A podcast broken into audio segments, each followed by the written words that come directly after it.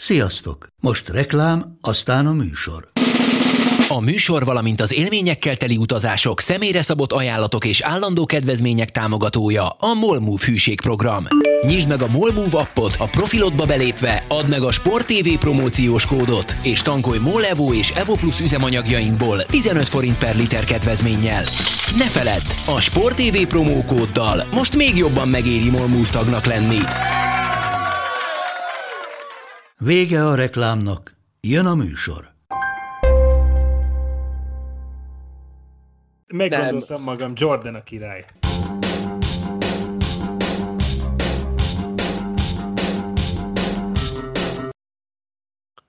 Sziasztok, ez itt a Karanténkaszt 55. adása. Pontosan 97 évvel azután, hogy megnyitották minden idők első téli olimpiáját. Attila már röhög, mert tegnap a jegyzetekben 96 évet írtam, még nem vettem észre, hogy 2020 már elmúlt. Akkor szerintem csak Zolcsi bácsival túl sok időt töltesz együtt, szerintem. Igen, figyelj, a túl sokban egyetértek. Aztán a héten nem találkoztunk, de... Mikor nem találkoztál? A múlt héten. Hogy nem találkoztál volna, még telefonáltunk is. Február 29. De nem, személyesen nem találkoztál vele szombaton? Nem. Akkor csak telefonáltunk neki. Minden idők legjobb adás kezdésére, azt hiszem, túl vagyunk.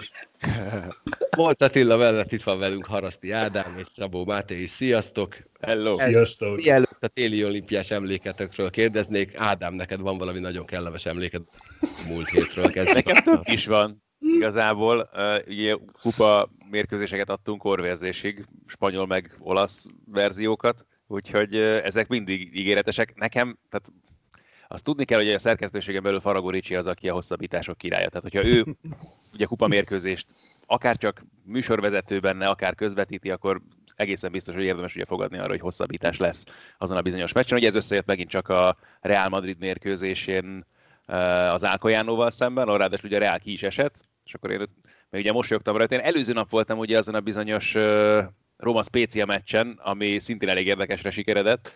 Csabival ott kommunikáltam már a mérkőzés fél idejében is, amikor 2-0-ra ment a Spécia, hogy ugye nem akarja a kis csapat, hogy az egész estét ott töltsük. Aztán végül is ugye összejött az egyenlítés a Romának a második fél időben, aztán lett belőle egy olyan hosszabbítás, aminek az első percében volt két kiállítás a Rómában, de az ami zseniális volt. Tehát az direkt nem lehet szerintem úgy összehozni, hogy az nekik sikerült azon a meccsen. Minden esetre előbb kiállt második sárgával Mancini az egyik középhátvéd, hogy még vissza se értünk gyakorlatilag az élőképre, amikor robogott kifelé Paul López a 16-osról, rugott egy baromi nagy lukat, és azzal a lendülettel telibe rúgta az érkező támadót az ellenfél csapatába, úgyhogy azonnal pirosat kapott. Úgyhogy onnak ezzel nem sok esélye volt a Rómának. Az egy dolog, hogy kaptak egy gólt még a hosszabbítás első fél idejében, de aztán a meccs legvégén a csereként beálló, hát 21-22 éves brazil kapusnak olyan gólt emelt még Szaponára a mérkőzés végére, hogy én szégyeltem magamat, úgyhogy ez kifejezetten emlékezetesre sikeredett valóban, és akkor még ugye nekem jutott utána a Barcelonának a hosszabbításos meccse is pár nappal később a kupában. Azért Galuska legközebb folyamat, hogyha az Ádit meg a Ricsit egyszerre osztott be ugyanarra a produkcióra kommentátor műsorvető párosban. Tehát ott nincsen kérdés igazából, de egyébként igen, azt néztem, hogy... ezért bátorkodtam. Mert Ricsinek most a Lipcse meccs jutott ugye a bajnokságból, szombat volt, amikor azon derültem nagyot, hogy még ott is sikerült 96. percben eseményeknek történniük. Hát várj, először is a Ricsinek jutott a meccs előtte már, a Hamburg az övé volt, a Bundesliga 2-ből, a Braunschweig-Hamburg, ami 2-0 volt a Braunschweignek, 45. percig, és a vége az, ami 2-4 vagy 2-5. Azt hiszem 2-4 egyébként, de nagyon nyert a Hamburg, azt tudom. Szóval Ricsinek múlt héten kijutott bőven a jobban. Abszolút. A Ricsinek, ha jól emlékszem, volt ilyen NBA-s sorozata is, hogy egymás után három meccsen iszonyú jó meccset fogott ki, mind a hárman hosszabbítás volt. De hát figyelj, ez tulajdonképpen jutalom a nézők felé, mert Richardot hallgatni fantasztikus élmény. Segítjük a fogadóirodákat is. Mostantól meg fognak keresni, hogy Ricsi be van-e osztva ilyen meccsekre. Hát, igazából a Ricsinek kéne elkezdenie fogadni. Egyébként igen. Én most megígértem csütörtökön, hogy a Sanyi NFL tippjeit meg fogom tenni tippmixel, életemben nem tippmixeltem, még most sem, mert elfelejtettem, buktam is volna. Mert miért a Sanyi ezt a döntött tippelt volna? Nem mondom, buktam is volna. Hát de nem azt mondtad, hogy az ellentetjére fogsz játszani? Nem, hát nem. Azt mondtam, hogy megfogadom Sanyi tippjeit. Mondtad, hogy valamire úgy emlékeztem, hogy az lesz, hogy az ellentetjére játszol roppant utinosan. Hát akkor jobban jártam volna egyébként, de roppant rutinosan elfelejtettem föltenni pénzt, úgyhogy egyelőre még fogadási szüzességemet Tipmix ügyben továbbra sem vesztettem el. Na, beszéljünk téli olimpiáról. Mondjam én, vagy mondjátok ti? Hát, igen, ha te elkezded, akkor nyilván soha nem lesz vége, úgyhogy kezd. Jó. Na, mert én 94-ben szembesültem először avval, hogy a téli olimpia kurva jó, és rögtön megtaláltam kedvenc játékosomat is, aki a döntőn, így van, Svédország, Kanada, hát minden idők egyik legköcsögebb gólját lőtte a büntető párbajban, ami után sokan nem tértek magukhoz, például szegény Corey Hirsch a kapus se, mert hogy a gólt egy ilyen felülnézeti fotó alapján megcsinálták Svédországban bélyegként, és Hirsch azonnal jelezte, hogy ha rajta hagyják a nevét azon a bélyegen, akkor ő be fogja perelni a svéd postát, mert hogy ezt azért ő nem nagyon szeretné látni. Aki nem látta ezt a gólt, az nézze meg. Hát én nem tudom, hogy honnan hozza vissza Forsberg félkézzel, és utána a fonákkal beüti Hirsch kesztyűje alatt a korongot körülbelül. Azóta ezt a mozdulatot úgy hívják, hogyha valaki ilyet húz, hogy húzott egy Forsberget. Úgyhogy ez volt az első, és hát utána jött Nagano, ahol én már a Telesportnál dolgoztam, és nagyon örültem az éjszakai beosztásoknak. És nagyjából szerintem onnan jött minden idők legjobb hoki meccse, amit láttam, az a csodálatos Csehország-Kanada elődöntő 1-1 büntető párbaj szintén, amit egyébként Ricsi közvetített. Szerintem az volt élete első hoki meccse, amit közvetített rögtön. Rögtön belenyúlt, már akkor kiderült, hogy Ricsinek csak megszületni volt nehéz. Úgyhogy így, és hát nagyjából egyébként a téli olimpiánál én így kifújok, csak a hokitornát nézem, legutóbb még az se. Gyerekkoromban néztem síugrást, körülbelül ennyi. Finn alkoholisták ugrabugrálnak, majd utána eljátszák az érmeiket, vagy elisszák. Nem kívánosnak hangzott. Igen, bár be kell, hogy valljam, hogy egy-két műkorcsolya gálát megnéztem, mert sokszor mutatták Katarina Wittet hátulról. Na, Attila, neked mi a kedvenc téli olimpiás emléken? Nekem, mondok én is kettőt, az egyik szintén jégkorong, de az egy körrel később, mint amit te mondtál, az a hoki döntő, ugyanaz az olimpián, amit a csehek nyertek meg 1-0-ra Ruszkik ellen. Na, és akkor szóval vasárnap reggel volt, és akkor voltam én 22 éves, és valami esküvőről tértünk haza, és akkor otthon voltam hétvégén így koleszból. Esküvőről télen? Aha, jajja. Nem tudom, milyen esküvő volt, azt tudom. De lényeg az, hogy én félkómással néztem a döntőt, és a kék vonalról lőtte be a győztes gólt, hogy buli után hátradett korom után Svoboda. De ezt a Galuska jobban tudja, hogy ki lőtt a gólt. Tehát, én őszinte leszek, az a döntő, az minden idők egyik legunalmasabb jégkorong meccs. Svoboda lőtte. Nekem akkor is ez maradt meg így bennem. A másik az meg Albertville-ből volt, 92-ből a férfi lesiklás, amit Patrick Ortlieb nyert meg. Én nagyon szeretem az osztrákokat. Én gyerekkoromban, amikor egyszer ilyen 2 hétig feküdtem otthon középfőgyulladással és inekciókúra, minden volt. Én akkor szerettem meg az alpesi sít baromira, és ORF2-nél nyakra főre ezt néztem. És akkor jött a 92-es olimpia, és Patrick Ortlieb 1-es rajtszámmal szépen ledöngetett a pályán, majd végigvárt, hogy mindenki célba érjen, és senki nem bírt jobb időt menni az ő eredményénél, és nekem az volt így meg, hogy na, az tényleg egy olyan eset. Ennél szarabb nem lehet, hogy lemész elsőnek, és utána meg kell várni, amíg a Picard lett a második, Frank Picard, 23-as rajtszámmal. Az Enterprise űrhajókapitánya. Igen. 23-as rajtszámmal ment le, 0,05 másodperc volt. Tehát ott nem tudom elképzelni, mennyire állt vigyázba a szaroltlibba, amíg megváltozna, ez végig megy a pályán, és akkor mi lesz ebből. Az első három az egy tízeden belül volt, azt tudom, és egy harmadik is egy osztrák lett. Ez a kettő, ami leginkább megmaradt. De azért még egy picit én visszamennék Naganóra, mert az egyik legbrutálisabb hoki statisztika az nekem a naganói olimpiáról származik, ahol Dominik Hasek végigvédte a tornát, és 0,98 kapott góllal per meccs zárta az egészet, ami valami egészen elképesztő. Tehát az a szám, amelyiknél, ha azt mondják, hogy ilyen 2 környékén van, akkor marha jó, ez volt neki 0,98. Hát féltelen, szerintem 3 gólt nem kapott egy meccsen se. Nem. Hát ilyen egyeket, vagy egyet se. Azt a csehek, azt nem beletlenül nyerték meg, ugye? Mert ott a ruszkiktól, mint kikaptak volna elsőre, és csak másodikra verték meg őket a döntőbe. És elsőre szerintem a csoportban talán kikaptak tőlük. De erre nem esküszöm meg. Nem baj, majd most, amíg a Máté beszél, vagy az Ádám, addig élőben hallgathatjátok a Google keresést. Annak olyan szép hangja van. Hát az egyik legszebb, igen, az oroszok. De most az egyik leglassabb is. 2-1-re verték a csoportmeccsen a cseheket. Na, akkor ja. Ádám.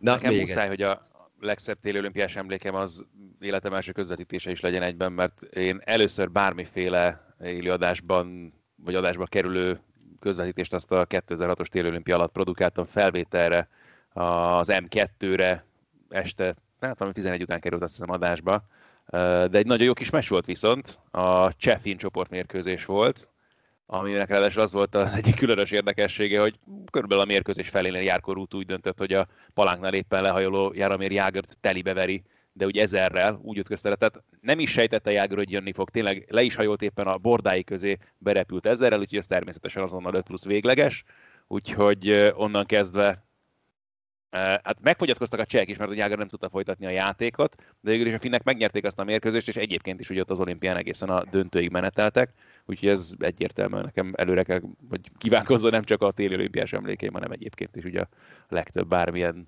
szakmai dologgal kapcsolatos emlékeim között. Kikérem magamnak, Rutu soha nem volt gyökér. Á, dehogy. Soha az élet.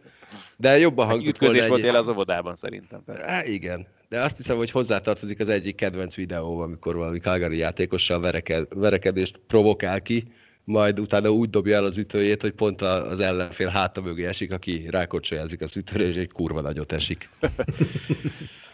Viszont jobb lett volna a sztori, hogyha úgy dobott, hogy az életem első közvetítése egy 50 kilométeres cross country, ami borzasztó izgalmakat hozott. Máté, téli olimpia? Nekem az az érdekes, hogy így visszagondoltam arra, hogy nekem gyerekként, én 88-ban még nem voltam 4 éves, amikor a Calgary olimpia volt, és a mai napig nem tudom, hogy miért, de nekem gyerekként megvolt az emlék valahogy Edi a sasról. Azt hittem, hogy a jamaikai bobcsapatról. Igen, mindjárt ők is szóba kerülnek, de hogy valamilyen szempontból én vagy valami miatt nekem ez az első ilyen olimpiai emlékem, úgy téli, mint nyári olimpia, és nem tudom, hogy nekem az még 3,5 éves koromban, vagy majdnem 4 évesen, hogy ragadt úgy meg. És tökre örültem, hogy utána ebből csináltak egy filmet, ami szerintem egy nagyon szórakoztató kis mozi lett. Emellett igen, a filmes szempontból meg nyilván a Jég veled az, ami miatt a Calgary olimpia ezek szerint egy ilyen hollywoodi aranybánya volt, mert ilyen jó filmek készültek, de hogy én gyerekkoromban imádtam a Jég veledet is, és akkor így a jamaikai bobcsapat története is szerintem ilyen egyedülálló. Meg ami még nagyon fontos, hogy én valahogy úgy éltem meg a téli olimpiákat a 80-as, 90-es években, hogy azok az olimpiák, amik gyönyörű nevű településeken vannak. És ezt valahogy nem tudom, hogy ezt én miért így éltem meg, de ahogy itt sorra egymás után, itt Calgary, Albertville, Lillehammer, Nagano, szerintem olyan szép, a Salt Lake City már egy kicsit necces, de ott egymás után az a 4. Igen, és Torinónál bukik meg akkor a sor? Egyébként Torino is szép. Jó. Nem? Szocsi, vagy mondjuk, akkor legkésőbb Pyeongchangnál.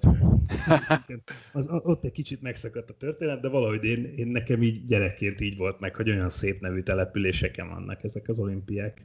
Ja, ez a Szocsi egyébként, nekem 2 dolog jut eszembe a Szocsi téli olimpiáról, az egyik a kóborkutyák a fotókon, a másik meg az, hogy azóta azon gondolkodom, hogy értékel azt, hogy Crosby 20 másodperceket álljon a palánkon, és küzdjön azért a korongért, amikor az NHL-ben onnan már rég kikorcsoljázott, vagy kilökték, ott meg nagyon ráharcolt érte.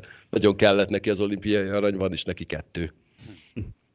Viszont egyébként, ami meg nagyon jó pofa olimpiai emlék, és igazából azért nem is nagyon láttam élőben, de mégis meg lesz szerintem örökre maga a sztori, amikor ugye Ester Ledecká a legutóbbi olimpián snowboardosként.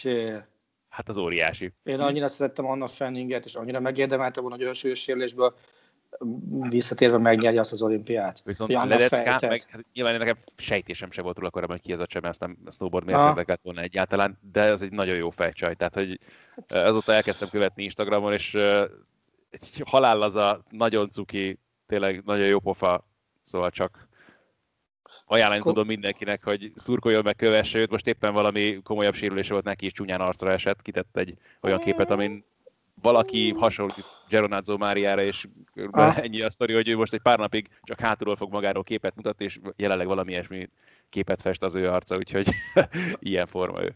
Előbb lett olimpiai bajnok basszus, mint világkupa győztes. Tehát nem volt még világkupa futam győzelme, amikor olimpiai bajnok. Hát lesiklásban, de ugye közben... De a Super G-t nyerte meg szerintem, nem a lesiklás. Lehet. De ugye az a poén lényege, hogy ő csak azért indult el, mert ugye ő snowboardosként indult az olimpián, hogy aztán igen, a saját számában is aranyérmet szerezzen, de ha már ott volt, ugye akkor elindulhatott bármelyik lesikló számban, és aztán valami ilyesmi van, tehát egy alpesi síben. Hát szerintem meg volt a kvalifikációja neki valahogy, és úgy. Igen. Most közben keresem, hogy snowboardban. Igen, a Super G-t nyerte meg. De hogy indulhatott, azt nem tudom.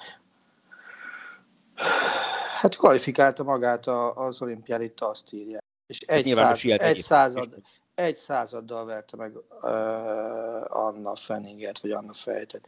Megvan a pillanat, amikor leér a célba, és mutatják, és beszél. Az operatőr mondja neki, hogy figyelj, átvetted a vezetést, az megvan. És Fenninger meg már addigra leadta a győztes interjúját az ORF-en, basszus, hogy megvolt. Konkrétan arra meg én emlékszem, hogy az ORF-nek az internetes oldalára már ki volt írva, hogy Anna Fejt, vagy akkor már úgy hívták, nyerte meg a Super G-t. Ja, át kell írni a címet. Mert hát Ester Ledecká megelőzte. Nagyon durva volt. Ádámmal akkor ezek szerint van egy közös pontunk. A téli olimpia egyenlő jégkorog és nők hátulról. Igen, ilyesmi. Jó. Most hát akkor még mondom, hogy Gyulai Mikit és a magyar olimpiai aranyat is azért. De ők nem tartoznak ebbe a csoportba. Hát de figyelj, hát a Mikiék abból is lehetne azért egy filmet csinálni. Tehát egyszer megkérdezte tőle, hogy Miki, milyen volt az edzés? Hol edzettetek akkor, amikor nem jutottatok ki mondjuk Ausztriába egy tisztességes bobpályára? És mondta, hogy hát mi lett volna, a Népstadion körüli parkolóba tologattunk egy behúzott kézifékes Suzukit. Hát egyébként azt hittem, a váltóbotról akarsz filmet csinálni, basszus. Pont tegnap említettem neki, ritkán szoktam, hogy megtaláltam azt a fényképet, hogy Miklós kezében váltóbot van, ami nem azon az elhíresült Európa-bajnokságon készült, hanem egyszer beültem Miki autójába, mert kinyitottam a kesztyűtartót, hogy na itt mi van, és ott volt benne egy váltóbot. És hát azonnal csillogó szemmel néztem rá, hogy ez az. Azt mondta, hogy nem az. Szegény. Egyébként mostanában már nem emlegettem neki, mert egyszer elmondta, hogy hát ő nagyon örül annak, hogy én azt mindig eszébe juttatom, és hogy higgyem el, hogy ő a mai napig álmodik ezzel az esettel. Te elhiszed? Simán elhiszem én is egyébként. De ezt meséljük el azért pontosan a hallgatóknak, nem vagyok benne biztos, hogy mindenki tisztában van ezzel a történettel. 98, Atlétika Európa Bajnokság Budapesten, és a Mikiék a 4x100-as váltóval komoly esélyük volt arra, hogy bejussanak a döntőbe. És a középfutamon azt hiszem, Miki volt a második ember, vagy a harmadik, teljesen mindegy, utána még jött valaki, az biztos, és nagyon jó részidővel álltak, amikor a váltótársa hamarabb indult el. Elmondta, hogy hány lépéssel, ezeket én már nem tudom. És Miki majdnem utolérte a váltótársat, de végül nem sikerült a váltás, úgyhogy Gyulai Miklós dühében eldobta a váltóbotot. A pálya szélén melegítő ciprusi edzőtársát hátba találta vele, és hát szegény Mikit kizárták az Európa-bajnokságról. Nem tudom, hogy csinálta egyébként, valószínűleg Király Lindával kooperált, mert teljesen eltűnt az internetről. Ezt sehol nem találod meg. Ha valakinek megvan, küldje el. A drámai csönd után pedig elnézést kérünk mindannyian Miklóstól, hogy újra felhoztuk ezt. Okozott a drámai csöndet a FIFA-nak az a bejelentése, ami valahol így engem teljesen váratlanul ért, hogy ezt most miért jelentik be, hogy azok a játékosok, akik részt vennének a majd talán 2024-ben legkorábban elindítható szuperligában, futballról van szó, azok semmilyen FIFA vagy alsó tagszervezet, tehát UEFA, CONCACAF, Dél-amerikai, stb. nem vehetnek részt. Tehát azok a játékosok, akik ebbe indulnak, nem mehetnek labdarúgó Európa-bajnokságra, vagy labdarúgó világbajnokságra. Szerintetek miért kellett most ezt kiadni, és hosszú távon vajon a FIFA meg tudja védeni ezzel saját érdekeit, vagy nem? Hát szerintem nem egyébként, ebben az a vicces. Tehát, hogy ez kicsit ilyen, oké, egy fenyegetőzés, hogy mennyire üres vagy sem, az megint egy másik dolog, de közben meg, tehát kicsit az az embernek az érzés, hogy a FIFA-t az zavar, hogyha rajta kívül más is pénzt akar keresni. Mert kitalálják, hogy legyen 647 csapat a világbajnokságon, meg tényleg Dél-Dzsibuti is egyenesága juthasson ki a tornára, és minél többen nézzék, és minél több pénz folyjon be, és minél több történjen. Aztán közben meg, tehát ennek az egésznek az a fonákja, hogy ha te nem engeded ezeket a játékosokat, mondjuk, ha valóban lesz egyáltalán egy ilyen sorozat, részt venni a saját tornáidon, hogy azon mennyivel devalválod a saját tornádat, és ez a történet, ez mondjuk szerintem itt bukhat például meg már is első körben. Tehát ez mondjuk annyira messze van még az egész, hogy... Igen, ugye a Superliga az úgy néz ki, 2024-es legkorábbi indulási lehetőség van, akkor jár le az összes szponzori szerződése az UEFA-nak a Bajnokok Ligájára, meg mindenfélére. 20 csapat lenne, csak 20 elit csapat, amiből 15 fix, és a maradék 5 helyre pedig lehetne kvalifikálni másoknak. Tehát nem tökéletesen ez a zárt franchise szisztéma valósulna meg, mint mondjuk az amerikai sportligákban, de valami nagyon hasonló. És ha ezek a játékosok nem vehetnek részt a VB-n, akkor mondjuk 2024 után a következő VB az 26. 26-os VB szponzorai és televíziós társaságai mennyire örülnének annak, hogy a világ legjobb 20 klubcsapatának játékosai nem vehetnek részt a világbajnokságon vajon? Vastaps lenne. Csak hogy letudjuk egyébként a Bayern ez a múlt héten volt. Bayern szopkodó rovatunkat a Bayern München részéről Karl-Heinz Rummenigge már bejelentette, hogy ő semmiféleképpen, nem ő, hanem a Bayern München semmiféleképpen nem venne részt ebből a Szuperligában. Aztán az is kérdés egyébként, hogy a Bayern mennyire örülne annak a Bajnokok Ligája győzelemnek, amit mondjuk olyan kis csapatok ellen ér el, mint a Láció. Vagy Attila, ez egyáltalán nem zavarná a Bayern Münchent, mert úgyis egy egycsapatos bajnokságban szerepel, tehát megszokták, hogy könnyen nyernek mindent. Ha ezt 3 héttel ezelőtt mondod, azt mondom, hogy gondolkozzunk el, most már azt mondom, hogy már ez a bajnokság is megvan nagyjából, hiszen azért, senki nem akar bajnok lenni megint a Bayernen kívül. Gyakorlatilag ki lehetne írni most a 18. forduló után, hogy a bajnokságot írta és rendezte, 2 pont a Bayern München. Tehát nagyjából így néz ki mint a megrendelésre születnének az eredmények, hogy jó, most nem nyerünk, de akkor nem nyer a Dortmund, nem nyer a Lipcse. Jó, most nyer egyet a Bayern, de akkor ne nyerjen a Dortmund, ne nyerjen a Leverkusen, ne nyerjen a Lipcse, és ez történik. Ez így nagyon nem jó. Most szigorúan a Bundesliga szempontjából mondom, hogy nagyon nem. Tehát nem, tényleg nagyon-nagyon nehéz. De az, hogy Szuperliga, és hogy azt kérdezte az első, hogy miért kellett most bejelenteni. Ugye, Galus, ez volt az első kérdés. Igen. Szerintem azért, mert vélhetően eljutott valami olyan belső információ a FIFA-hoz, hogy voltak első ajánlattételek, vagy valami hasonló, és mondták, hogy gyerekek, akkor most nagyon gyorsan lépnünk kell, különben baj lesz. Mert akkor a fejünkre nőnek. És itt akkor mondták, hogy inkább mi lépjünk elsőként, mint ők lépjenek, és nekünk kelljen arra reagálni, hanem akkor mi akciózunk, és tudják, hogy csak ezekkel a feltételekkel lehet bármit is csinálni. És én inkább arra tippelnék, hogy valamelyik ügynökség, amelyik már szervezőként benne van, annak a soraiból ezt kiszivárogtatták olyan helyre, ahova a saját szempontjukból nem kellett volna. Jó, hát Bartomeu ugye már ezt bejelentette, kvázi akkor, hogy lemondott volt, igen. Egy habosat még ráköpött az elnöki székre, amikor elköszönt. Igen, de nézd, baromi nehéz a helyzet azért így Európában, mert... Azért nagy összességében az elmúlt 5 évet, ha megnézed, hányszor fordult elő a top 5 sorozatban olyan, hogy mondjuk az utolsó fordulóban dőlt volna el a bajnoki cím. Ugye mondjuk beszélünk 25 bajnokságra, ugye 5x5, abból nyilván a német az egyszer se volt ilyen, szerintem, az utolsóban dőlt volna el. Gyaníthatóan az olasz sem, bár erre esküt azért nem teszek. Hát ott a Juventus az elég élesimászta az utóbbi években. Igen, azért. Ha 3 csapatot ki akarsz emelni, akkor az a Juventus, Bayern München és a PSG, amelyik nem teszi túlságosan nyitottá a saját bajnokságát. Igen, de abban sem vagyok biztos, hogy a spanyol bajnokság bármelyik is. De azért, ha megnézed, most is a féltávnál jár a spanyol bajnokság, és a szerzett, vagy a veszett pontokat tekintve az Atlético Madrid 10 ponttal vezet a második helyzet előtt. 10-zel. Na jó, de a spanyoloknál legalább nem egy csapat nyeri meg az összes bajnokságot az utóbbi, nem tudom, jó sok évben. Kétségtelen 2. Hát az Atleti is. Jó, mikor nem, az Atletico 14-ben volt legutóbb bajnok. Na. Tehát az előző bajnokságban ugye a Real 5 ponttal nyert, most megnéztem, előtte a Barca nyert semmiség 11-jel, előtte a Barca 14-jel. Tehát, jó, tehát a Superliga ezt a problémát nem fogja megoldani, mert ezek a csapatok továbbra is indulnának a saját hazájuk bajnokságába. Szerintem nem. De a legutóbbi verzió szerint a saját bajnokságukba indulnak, ez egy hétközi egyértelműen bajnokok ligájával szembe menő sorozat lenne. Ahol ugye a legfőbb érv az volt, hogy a bajnokok ligáját tovább akarják higítani, hogy még több csapat legyen benne.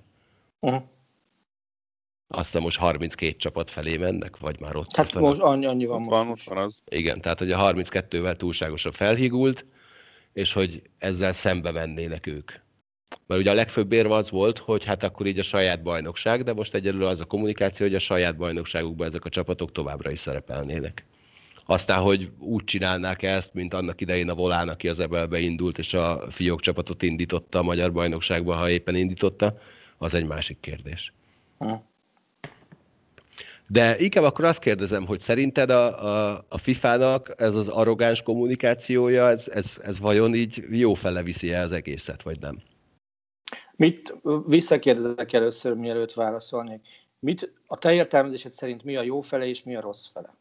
Hát mert gondolom mindenkinek az az érdeke, de a hosszú távon, ha ez a sorozat működőképessé válik, és mondjuk saját maguknak tudnak olyan szponzorokat hozni, akkor egy idő után nem ezeknek a játékosoknak lesz szüksége a FIFA-ra, hanem a FIFA-nak lesz szüksége ezeknek a játékosokra. Én azt gondolom, hogy most is inkább ez a helyzet van. Tehát azért ha bárki focit néz, akkor nem azért nézi a focit, hogy jaj, de jó, nézem a FIFA-nak valamiét, hanem jaj, de jó, nézem Messit, meg Ronaldót, meg minden ismi. Tehát soha nem a FIFA-t nézed, hanem a játékosok miatt, meg a nemzetek miatt érdekel téged bármilyen esemény is, nem pedig a kiíró szervezet miatt. Tehát ez pont olyan, mint hogyha az ennek is, hogy tudod-e ki a szövetség elnöke, vagy nem. Fontos, de hogy fontos. Na hát pont ezért kérdezem, hogy a FIFA-nak vajon ez az arrogáns kommunikációja, ez hova vezethet? Mert menjünk egy másik példára, soha nem a FIBA mondta azt, vagy soha nem az IHF mondta azt, hogy a jégkorong VB-kre, vagy olimpiákra, vagy kosárlabda VB-kre és olimpiákra nem jöhetnek az NBA játékosok, hanem ott is azért viszonylag gyorsan kiderült, hogy amikor lehetőség volt arra, hogy az NHL játékosok nem menjenek az olimpiára, vagy az NBA játékosoknak van esélye arra, hogy nem tudnak eljutni a világbajnokságra, akkor azért ott a FIFA és az IHF került szarhelyzetbe. Hát nyilván az egyértelmű, hogy a játékosok a klubjaiktól kapják a pénzüket, tehát most a jelentős részét, tehát most oké, hogy a válogatott meccsekért is nyilván kapnak azért nem keveset, de hogy mégsem ugyanaz, tehát még csak arányaiban sem, és tök jó, persze nagyon szép dolog a nemzeti érdek, meg nagyon szeretne mindenki nagy tornán játszani, de azért annyira mégsem, mint amennyire hétköznapi szeretné megkeresni a, nem tudom, a arany Rolexre valót. Egyébként jó, hogy mondtad a FIBA-t, de hogy ugye ott van erre talán a legkarakteresebb példa az Euroligával, ahol a FIBA és az Euroliga szervezője már évek óta jogi csatározást folytat azzal kapcsolatban, hogy igazából papíron pont a 2020-21-es évtől van az, hogy az Euroliga a nemzeti bajnokságoktól meg mindentől teljesen függetlenül működik már. Tehát oda senki sem kerül be úgy, hogy a nemzeti bajnokságban elért eredményeik alapján kerülnek be. És ugye a FIBA megpróbálta elindítani a Bajnokok Ligáját, a FIBA által szervezett Bajnokok Ligáját, amiben idén a Falkó is szerepelt Magyarországról, és folyamatos konfliktusban vannak. Legalább azt el szerették volna érni, hogy a második legerősebb európai nemzetközi kupa, az ő Bajnokok Ligája legyen, azonban az Euroligának van egy Eurocup nevű sorozata is, és ezáltal a Bajnokok Ligája egy maximum harmadik helyre tehát oda tudták sorolni, de ugye itt jelen esetben nem is feltétlenül a bajnokságokkal van probléma, hanem ugye itt a nemzeti válogatottakkal, és ugye a FIBA pont ezt így próbált nyomást gyakorolni annó a játékosokra, illetve a nemzetközi szervezetekre, hogy ők annó belengedték a 2017-es EB előtt, hogy olyan válogatottak nem vehetnek részt az eseményen, akik az Euroliga által szervezett sorozatokba indítják a csapataikat, leszámítva azt a 11 nagy csapatot,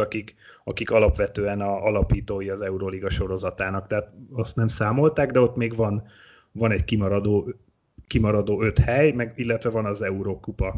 És akkor az volt a lényeg, hogy a FIBA tehát a FIBA is megpróbált itt kemény kézzel kiállni ezért a dologért, de végül szerencsére ebből nem lett semmi, és a 2017-es EB-t úgy tudták megrendezni, hogy a legerősebb válogatottak voltak ott.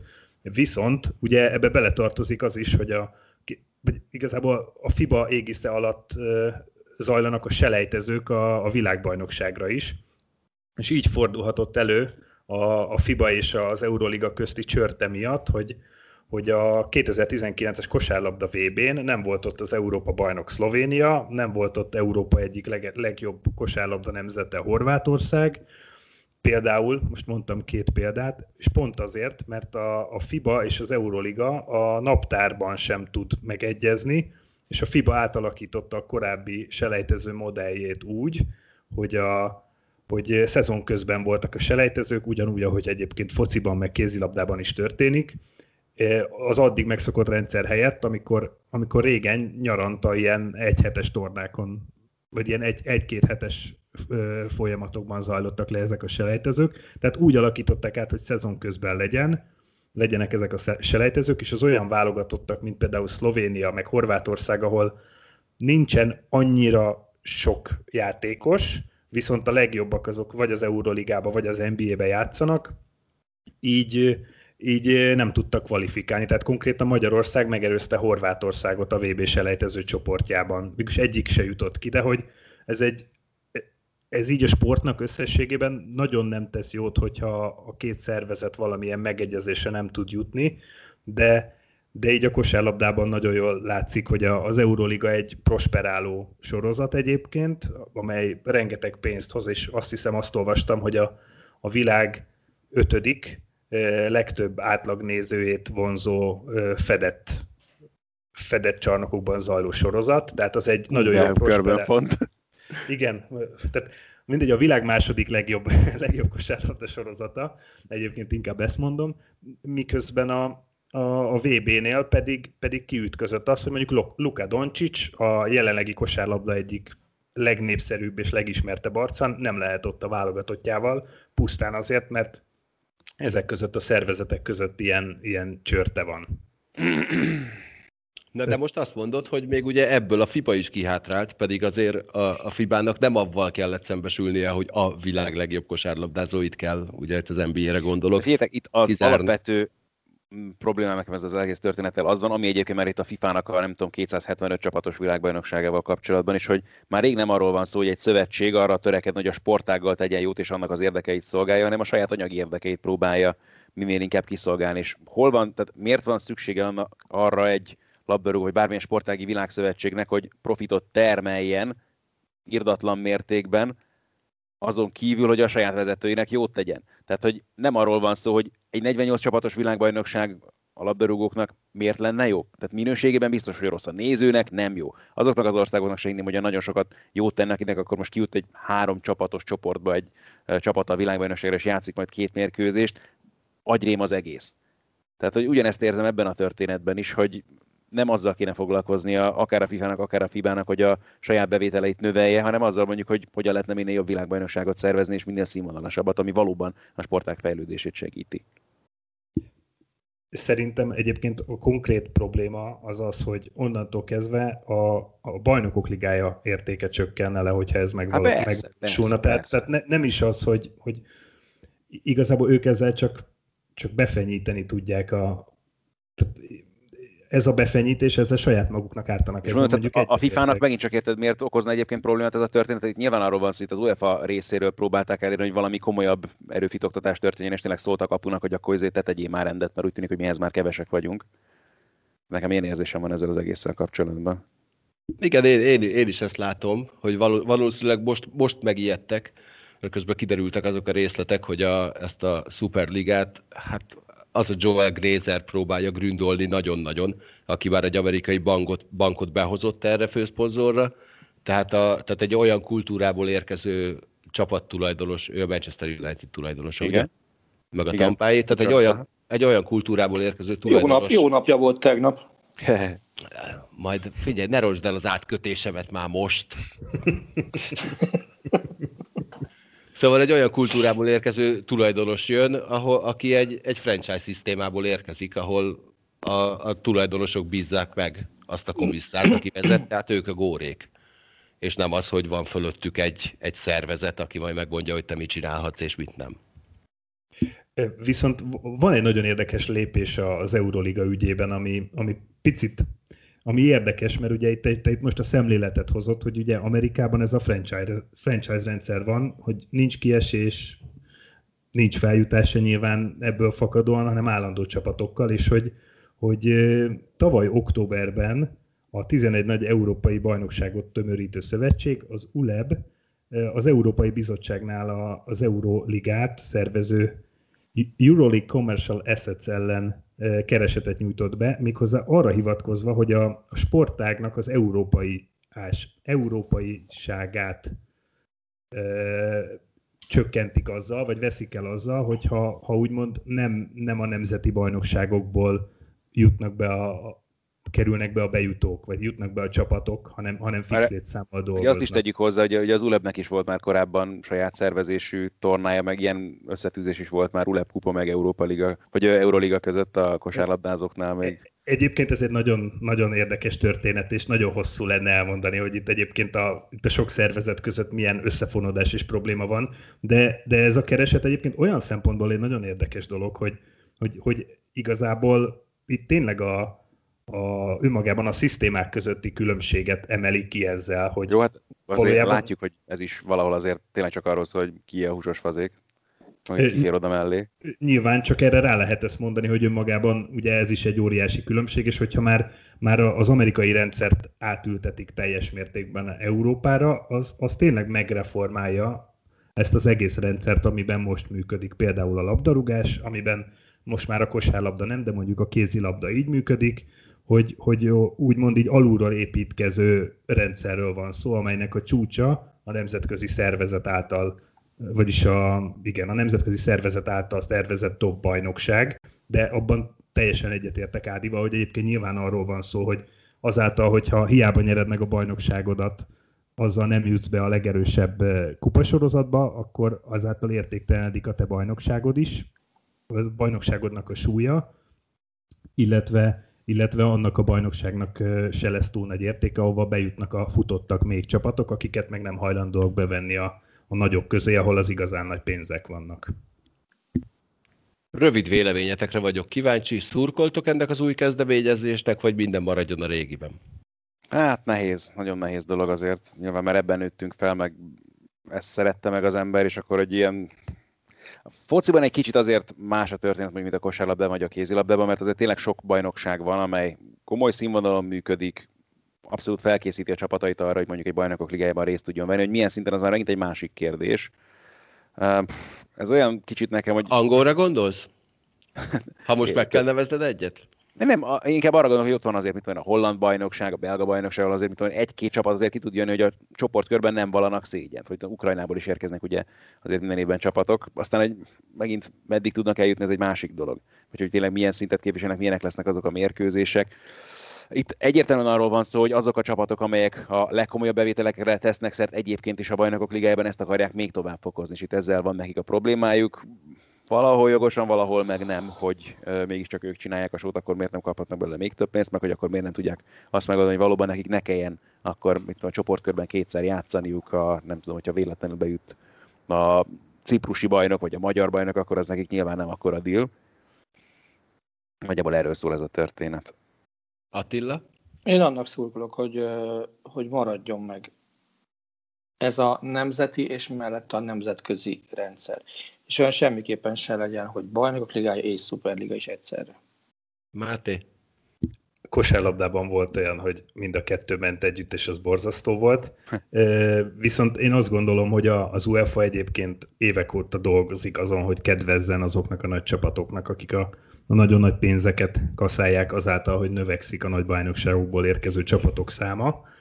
Ezért én is inkább arra szavazzok, hogy maradjon ez a rendszer, mert egyrészt ezt szoktuk meg, másrészt azért alapvetően azt gondolom, hogy nagyon sok pénzt keresnek ezzel a csapatok így is.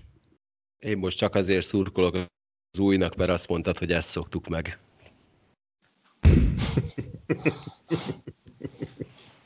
Én nagyon kíváncsi lennék egyébként, hogy ez sikerülne-e átépíteni, vagy elfogadtatni. Úgyhogy nagyon kíváncsian várom, hogy mi lesz ebből. Őszinte leszek, ebben a pillanatban pont a FIFA kommuniké után gondolom azt, hogy én egy kicsit most szurkolok ennek az újnak, mert én mindig szeretem, hogyha megrángatják valami nagynak a bajszát. A FIFA-nál azért, hogy mondjam, tehát ez a Blatter-féle történet mutatja, hogy félre sikerültebb, elfuseráltabb nemzetközi szövetség azért abból a szempontból, hogy egyáltalán tényleg mennyire foglalkoznak a saját sportáguknak a valódi szükségleteivel, nem nagyon sok van szerintem. Akkor egy újabb indok, hogy egy kicsit hagy szurkoljak ennek az új kezdeményezésnek. Na és hát Attila már utalt arra, hogy Glazernek milyen jó hétvégéje volt, a Manchester United átvette a vezetést az angol bajnokságba? Ugye nem mondtam nagy hülyeséget. De kiverték a Liverpoolt a kupából. Most na, mondom, hogy valami történt. Na, ennél szerencsére fontosabb dolgok is történtek. Amikor elkezdtük a karatékaszt, akkor volt egy kérdésem, és sokan nem értettek velem egyet, úgyhogy Ádám és Attila véleményét már ismerjük, úgyhogy most akkor nekiszegezem Máténak ezt a kérdést. Tom Brady pályafutása 10. Super Bowljára készül, ami azt jelenti, hogy az összes Super Bowlnak a 18%-án Brady a pályára lépett, vagy pályára fog lépni. És én már 2 éve mondom azt, amit most nekiszegezek Máténak. Máté, nevezhetjük Tom Bradyt minden idők legjobb sportolójának? Ez mély ütés. Én voltam az, aki nagyon keményen nyomta Jordan-t neked. Azt hiszem a világ legkeményebb, hogy hívják, üzenetét, hallgatói üzenetét küldtem Galuskának érvekkel hosszan, sokáig írva, hogy Michael Jordan minden idők legnagyobb sportolója, és hogy lehet, hogy nem róla beszéltetek. Hát annak a döntésnek most van súlya, úgyhogy szívem szerint kérnék egy órát, hogy válaszoljak rá. Mert... Jó, hát akkor addig beszélünk majd máshol is, de tehát most van az, hogy én eddig sem kérdőjeleztem meg ezt a dolgot, és ha valaki hallgatta az első adásokat, akkor én végig azt mondtam, hogy én csak attól az egytől félek, hogy ez a csávó meg fog égni, és hogy ez nem lesz egy sikertörténet. És akkor azt mondtam, hogy ha bejut a Tampával a playoffba, akkor érinthetetlen marad az ő szobra, ehelyett már megint Super Bowl-t játszik. Tehát ha valaki nem szereti Tom Bradyt, akkor ő egy elég szar 5 éven van túl, mert 5 év alatt ez lesz a 4. Super Bowl, amelyikben Tom Brady pályára fog lépni. Visszakérdezhetek, Galus? Persze. Az NFL ez alatt az időszak alatt, amíg Tom Brady... amióta Tom Brady a csúcson van. Ez most már nagyon sok idő.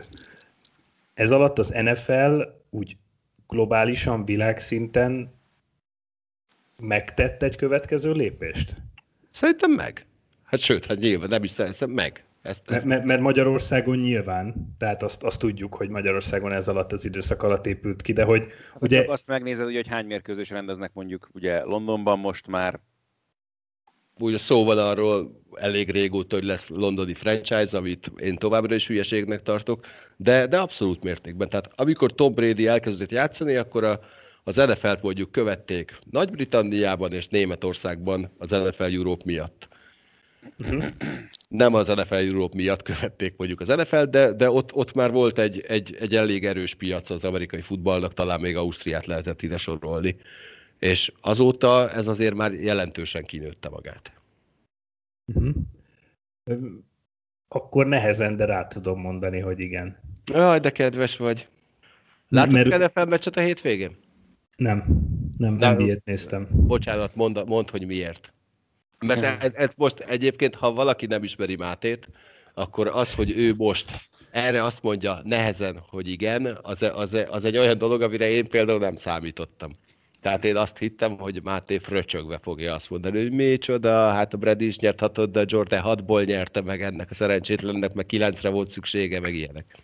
Ebben tehát a Brady most megcsinálta azt, amit ha Jordan, mikor elment Washingtonba és döntőbe jutott volna azzal a Wizardsszal, akkor csinálta volna meg ezt. Mert hogy ugye Jordan tényleg szerintem minden idők legnagyobb kosárlabdázója, de neki mindig ott volt Pippen, meg ott volt Phil Jackson az edző mellette. És ugye eddig Tom Bradynél azt beszéltük, hogy ott van mellette az edző, Bill Belichick, meg a Patriots. És ő megcsinálta azt, hogy elment egy másik csapathoz, és azonnal egy 20 év után, vagy mennyi idő után jutottak be a rájátszásba egyáltalán? 18. Tehát, hogy ezt ti tudjátok jobban, hogy ez egy személyben neki köszönhető-e, hogy ez így történt, de hogy ez tényleg egy hatalmas dolog, és ebben ő csak megéghetett volna. És tényleg volt ez, hogy csak ledöntheti a saját szobrát, hát de nagyon nem döntötte le. És nem, pár héttel ezelőtt olvastam a Tampa vezető edzőjével, Bruce Arians-szel egy interjút, kérdezték, hogy milyen érzés játékokat hívni Tom Bradynek, és így azt mondta, hogy figyeljetek, néha hívok játékokat, de alapvetően ez a csávó, ez edzősködni is szeretne. Ő szeretne játékokat hívni, úgyhogy néha semmi más nem csinálok, csak azt mondom neki, hogy csinálj, amit akarsz, és akkor hátradőlök és élvezem, ami történik. Tehát az ember elkerülve Belichick mellől, így konkrétan megkapta azt a lehetőséget is, hogy ő válassza a játékot. És egyébként, ha megnézted a Green Bay elleni meccset, ő egyénileg jobb volt, mint a Rodgers. Vagy ezt hogy lehet megítélni ilyenkor? Nem tudod megítélni, tök más típusú. Figyelj, ez a csávó, ez egy gép. Ez a csávó, ez megcsinálja. Volt egy időszaka az életemnek, amikor nagyon ki voltam Tom Bradyre, mert az volt az a csávó, aki mindig eljutottak addig, hogy harmadik kísérlet. És akkor legyen az 3. és 2, 3. és 8, 3. és 10 valamennyi, teljesen mindegy. A fickó egy yarddal dobott mindig hosszabbat, mint ami kellett volna a first downhoz, és mindig megcsinálta, és tényleg iszonyú gépies, kurva jól látja ezt a játékot. Ő egy másik típus. Mondjuk Rodgers-t a sajtótájékoztató után, eléggé sajnáltam szegényt. Nem néztetek el? Jó, akkor nem néztétek, 2 perccel a vége előtt -8-nál.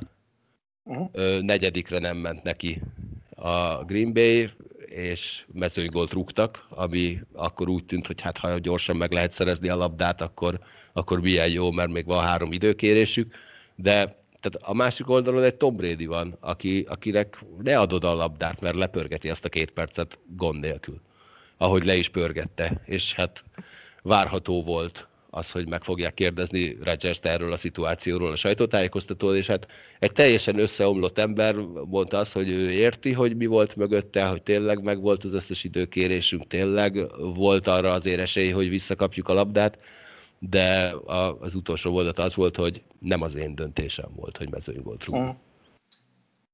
Világos. Budai Zolival még nem beszéltem azóta, ő úgyis mindig azt mondja, hogy minden negyediknek neki kell menni, ez a modern NFL, és a statisztikák azt mutatják, hogy ez a sikeres, és hát most ez bizonyította az élet. Tényleg, ahol lehet. Most érted, ha neki mennek, visszaadják a labdát nekik mezőnygól után, vagy mezőnygól helyett elbasszák a negyediket, visszaadják a labdát, ugyanott vannak, mint ahogy most berúgott mezőnygól után vannak, nem? Megcsináltak volna egy touchdownt, és akkor kellett volna egy 2 pontos nekik, nem? Igen, hát ugye annyival vannak közelebb, hogyha most visszakapták volna a labdát, akkor egy TD-vel nyernek, akkor egy TD-vel és egy 2 pontossal még csak döntetlen. De szerintem nem halogatni kell az esélyt, hanem elsőre megragadni, ha lehet. Már hát pedig itt akkor az lett volna, hogy neki menni és tehát TD. Ebben egyetértek, meg hát meg kell nézni, ha B betűs az irányítót, Brady vagy Bencsics, bocsánat. Valamilyen márk van ott, akkor ne add neki oda a labdát, mert lepörgeti. A Breeze-re ez nem igaz akkor? Én nem akarok nagyon durva lavinát elindítani. Én Drew Breest egy jó játékosnak tartottam, de a statisztikái kívül semmi kiemelkedőt nem láttam benne soha. De ez az én véleményem. Hajas, és megkérdezem. Megkérdezted. Úgyhogy szerintem egy bődületesen jó Super Bowl vár ránk. Akkor mondjál valamit, én megfordom az. Ja, szerintem nyer a Chiefs. Igen? Simán? Nem, simán nem, de egy sok pontos Super Bowl vár ránk, és a tailgate-en fellép Miley Cyrus. Ó, hát az még jobb. Ugye? De a tailgate-et soha nem szokta adni senki. Na de mindegy.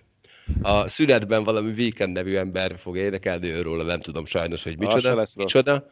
Jó, én nem tudom, én egyetlen egy dolgot tudok, ha Ricsit kérdezed, akkor azt fogja mondani, hogy hát a szar. Már mi? Hát a Weekend vagy a Super Bowl? Teljesen minden, bármelyik szünetbeli fellépő. Egy volt, amire a Ricsi nagyon készült. Springsteen. Szerintem a Prince volt az utolsó egyébként, ami a Ricsinek tetszett, és mióta az egyik kólász cég átvette a szervezést, és a fiatalokat megcélzó popstárokat rak be, azóta a Ricsi rendkívül elégedetlen. Egyszer megkérdeztem tőle, hogy jó Ricsi, de mondj egy zenekart, akivel te elégedett lennél. És azt mondta, hogy hát a Pink Floyd-a. Mondtam, hogy az nagyon szép lenne. A szünetben egy számot sem tudnának végigjátszani. Ez is igaz. De várj, ő a Springsteen-t imádta.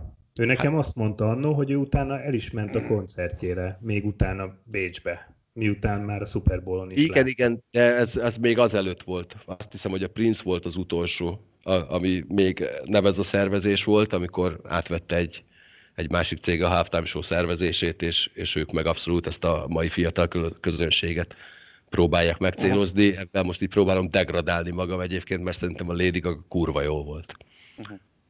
Pedig lehet, hogy nem én vagyok a célközönsége a halftime show-nak.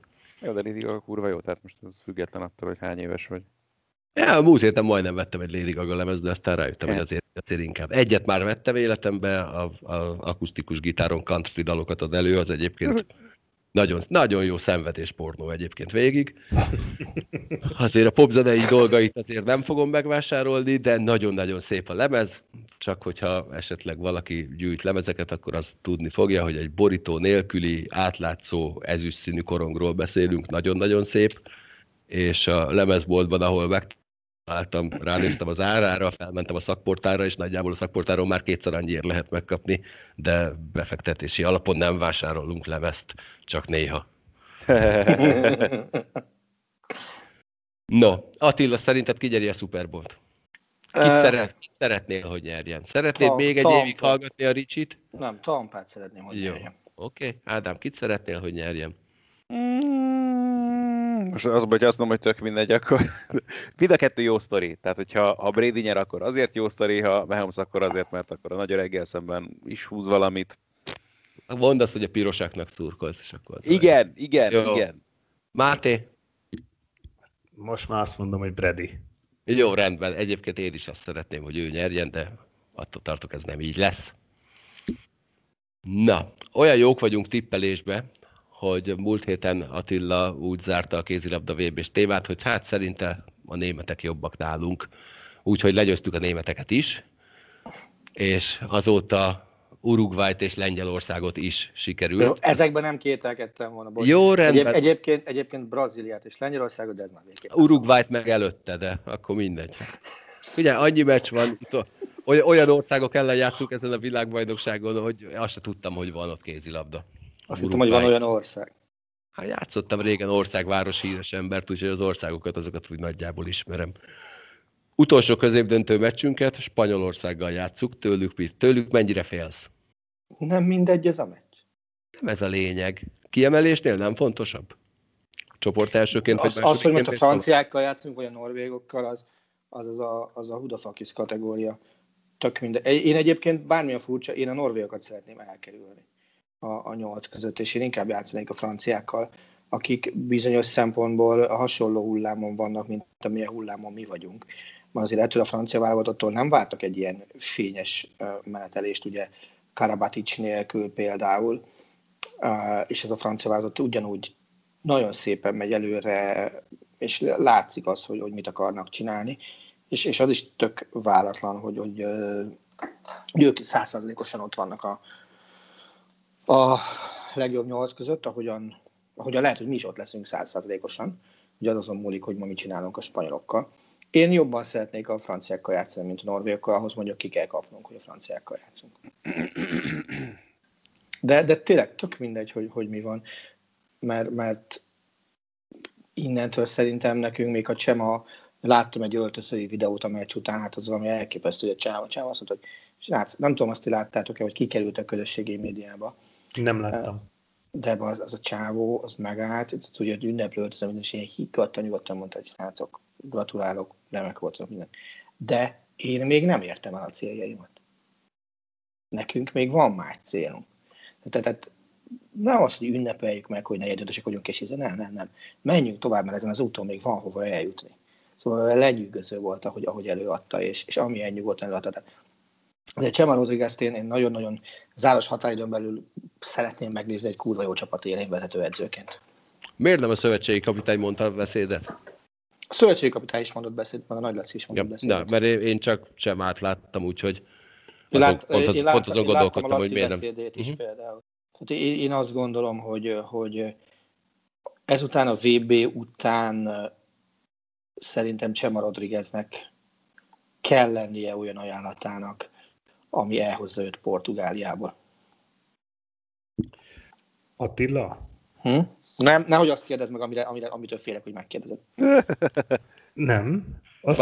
Kérdezd meg azt is, légy, jó? Nem, azt szeretném kérdezni, hogy szerinted ugye a VB előtt azt mondta a Laci, hogy a negyed döntő a cél. Szerinted az reális elvárás volt? Egyébként alapvetően? Az nem volt már egy olyan álom, amit csak a Laci, a Csema és Gulyás István tudta, hogy ebben a csapatban benne van, hogy ez bejuthat a negyed döntőbe, és mert én egy picit, azért mert hogy megnéztem az águnkat, én ezt nem vettem, nem tudtam volna így borítékolni, hogy milyen fogunk idáig jutni. Figyelj, nekünk egy bravúr kellett a negyed döntőhöz. Ugye az, hogy a németeket és spanyolokat megkeverni. Azért ennek a válogatottnak Uruguay, Zöldfoki szigetek, Brazília legyőzése, az már nem bravúr. A lengyelek meg ugye hivatalosan talán ők sem kéne, hogy itt legyenek a VB-n, hanem szabadkártyával vannak itt, ha jól tudom. A lengyelek meg max olyan szinten vannak, hogy mit. Tehát az ő legyőzésük nem bravúr kategória. Egy bravúrt meg azért elég sok tornán tudod hozni ez a magyar váltat, és tényleg nem menjünk messzebb az előző svédországi EB-nél, amikor ugye lezúztuk Szlovéniát, lezúztuk Izlandot, meg x-eltünk Dániával. Ha jól emlékszem, ezek voltak az eredmények, amik mind bravúr kategóriák. Tehát egy bravúr, ha egy bravúrt itt is hoznak, akkor ott vannak a negyeddöntőben. Hozták, ott vannak a negyeddöntőben. De igen, azzal tökéletesen egyetértek, hogy azt tűzték ki célul, hogy legyen negyeddöntő, mert ne azt tűzzük ki célul, amit tudod, hogy vakon is elérsz, hanem legyen egy ilyen meredekebb cél annál mindig. Én ezzel baromira egyetértek. Az egy biztos dolog, hogy a Katival néztük a meccseket, és a Máté Dominik játéka az valami elképesztő, és a Kati is azt mondta, hogy olyan a Máté Dominika, hogy ott mosolyogva, vigyorogva lövi a hatalmas gólokat, mint a Ronaldo a fociban, hogy azt látod rajta, hogy élvezi, és nagyon szereti, amit csinál. És nekem a Máté Dominik játéka például nagyon kellemes meglepetés, és szenzációsan játszik. Most így, én őt mindenképpen kiemelném, hogy így nagyon jól nézni, de az egész csapat egyébként kollektíven egy nagyon jó társaság, de a Máté Dominik teljesítménye nekem nagyon, nagyon tetszik, és bízom benne, hogy neki megtörténik a pályafutásában az a következő lépés, hogy egy nagy csapat, egy még nagyobb csapatban folytathatja majd a közeljövőben. Hát most azért lesz így nyomás egy-két csapat, hogy le kéne szerződtetni ezt a srácot. És nem csak külföldön. Azt gondolom. Egyrészt, másrészt Máté Dominiknak én az egyik veszprémi vezetővel nagyon sokat beszélgettem arra, hogy jó vagy nem jó az, hogy fiatalnál mennek külföldre tapasztalatot szerezni a srácok. És például Máté Dominikot említette pozitív példaként, hogy igen, ezt kell csinálni. Hát nem az, hol szerezzenek máshol tapasztalatot, mert ugye nyilván, hogyha tapasztalatot szeretnél, hogy szerezzenek, az jól lenne, hogyha BL-ben tennék, de most a magyar BL csapatokban meg, hogy bekerüljön fiatal magyar játékos, na. Ahhoz Báhidi Bencének kell lenni, vagy Bodori Hárnak kell lenni. Egyébként, amit néztem még a válogatottban, hogy a belső négyes... Ebbe egyetértünk, nem Ádi, bocs. Abszolút, persze. És én ezért ülök, és nézd meg, ott van például a Rosta, akiről mindenki azt mondja, hogy nem akkora, tehát jó játékos lesz, meg nemzetközi szinten is egyetjátékos lesz, de nem akkora tehetség, mint a Báhidi volt, meg nem nőtte ki magát annyira gyere, mint Báhidi. Oké, neki még ideje is van. Már basszus, Báhidi Bencéről beszélünk, úgyhogy 25 éves és úgy világklassz, tehát világklassz, és szerintem a világ legjobb beállós a pillanat. Szóval ott van Rosta, foglalkozik vele a pásztor, egyre többet terheli. De még nyilván Szegeden is csak percek jutnak neki a BL-be. És erre itt van a VB, ott van a lengyel meccs, ahol a Váhidi önmagához képest azért vakon volt, aztán 8-3 lőtt. Hát ezen a meccsen több rossz dobása volt, mint az előző 5-ön összesen. És ott volt a rosta basszus, beállt és szétlőtt a lengyeleket. Indításból, beállóból, mindenhonnan. Tehát ezek a jó dolgok, hogy igen, hogy vannak ilyenek, és nyilván Máté Dominiknak igen, játszol az elveromba, lőjön úgy az elveromba, hogy nincs rajta tehet. Tehát nem az, hogy basszus, kapsz 10 percet, abban lesz 5 lövésed, de abból 5-ből legalább 4-et be kell lőni. Nem, lőjél 15-öt a meccsen, nem baj, ha csak 8-ból belőle, de csináld. És ez szerintem nagyon-nagyon okosan és nagyon jól él vele Norvégiába, és ebből a vállalatot húz úgy hasznot, hogy ott van egy 21 éveset a Máté Dominik talán. Most ezt felben mondom, nem vagyok egészen biztos, mert talán 99-es, igen. 21 éves a Máté Dominik, és bátor izével odaáll, és ellövi, hogy na, akkor tessék, itt vagyok, fogjatok meg, ha tudtok. És végre van egy olyan 7-es lövője is ennek a válogatottnak, akire azt mondod, hogy na, ezt be fogja lőni. És belövi. Nem az van, mint amikor azért van egy-két olyan 7-es lövő ebben a válogatotban, akinél azért a gyomrom nincs teljesen a helyén, amikor odaáll a 7-es lövő. Na ebből mi lesz? A csávónál tök nyugodt vagyok, mert látom azt, hogy ezt be tudja lőni, és kész. És a másik, a mosolyról nekem, érdekes, hogy a Máté ezt emelte ki, és nekem az a fajta Eduardo Amorim jut előre szembe, akit a két vagy három évvel ezelőtti BL döntő láttam. Szerintem nem a Rostov elleni volt, hanem a második Vardar-Skopje elleni döntő volt, amikor folyamatosan azt mondod, és egy jelenetnél le is lehet olvasni, hogy keep smiling. Tehát hogy igen, mosolyogni kell, mert az éltet bennünket, és ezt élvezni kell, nem pedig úgy megélni, hogy ez minden pillanatban egy ilyen élethalál kérdés, hanem élvezzük azt, amit csinálunk. Hogyha a mosoly, akkor szerintem egyébként kézilabda, akkor ne reálpéna egyrészt, de aki mondjuk ilyen szempontból szintén jó úton halad, az meg ezt nem Penna nem játszott BL döntő, de Enzeminko ezt a BL döntőben második félből mínusz nem tudom mennyinél csinálta, hogy maradjunk mosolygósak, meg a hosszabbításban, amikor ölni kellett gyakorlatilag, és ott mosolygott ő, így bíztatta az Yvette Brochot, amikor egy indításnál ugye a Paplász Larin a 20. sorába dobta ki a labdát, és nekem az volt az, és ugye igen, szerintem valahol ez is egy a jele annak, hogy ott van az emberben a világklasszisnak az ígérete, vagy a lehetősége. Na, ezt akartam csak elmondani. Csak azért javítom ki egyébként, az előbb Enzeminkót akartál mondani, de Amorimot akartál valószínűleg, de csak azért javítom ki, hogy egyszer én is kijavíthassalak téged. Biztos, hogy Amorimot akartam mondani, csak már össze-vissza Enzeminkózó napok óta, hogy jaj, de jó, hogy jön a harmadik fél időben, meg minden ilyesmit. Milyen cuki volt? Ja. Olyan cipője volt, mint az Ádámnak néha. Melyik? Stan Smith. Oh, yeah. Az a legjobb cipő. Klasszik. Ever. Hát az egyik. Hát nekem a legjobb. Jó, rendben, nagyon szerettem a Stan Smith-t. Egyébként egyszer Stan Smith-ből voltam, amikor Stan Smith-ről azt kell tudni, hogy az Adidasnak az a modellje, ami általában zöld-fehér, sőt, talán csak zöld-fehér. Na, most egy csomóféle van abból is. De a klasszik az a zöld. A klasszik az zöld-fehér, persze. És hát egyszer Ancsi Jánossal találkoztam, amikor az volt. Nem hittem el, hogy még ebbe is be kell keverni. Nem örült. Hát figyelj, volt egy csomó időszak, amikor direkt úgy vettem cipőt, hogy jön a Jani, akkor jó, akkor zöld cipő. És akkor föl, és akkor mindig kiszállt az autóból, és már messziről ordított, hogy kicsi, mi ez az undorító a lábadon? Hát így. Tehát János egy bálvány. Egyébként még egy gondolat erejéig visszatérve a kézlabdára, hogy azért is takarodjon az a Covid nagyon gyorsan a francba, hogy ez a válogatott egy év múlva csordultig ház előtt játszhasson Budapesten.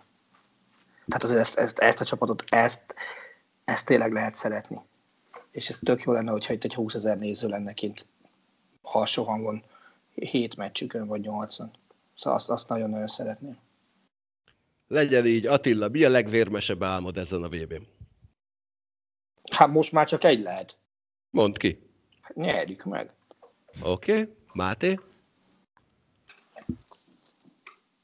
Hát a legvérmesebb álmom nekem is ez, de ha... Ezt kérdezte a Galuska, nem az, hogy mi a realitás.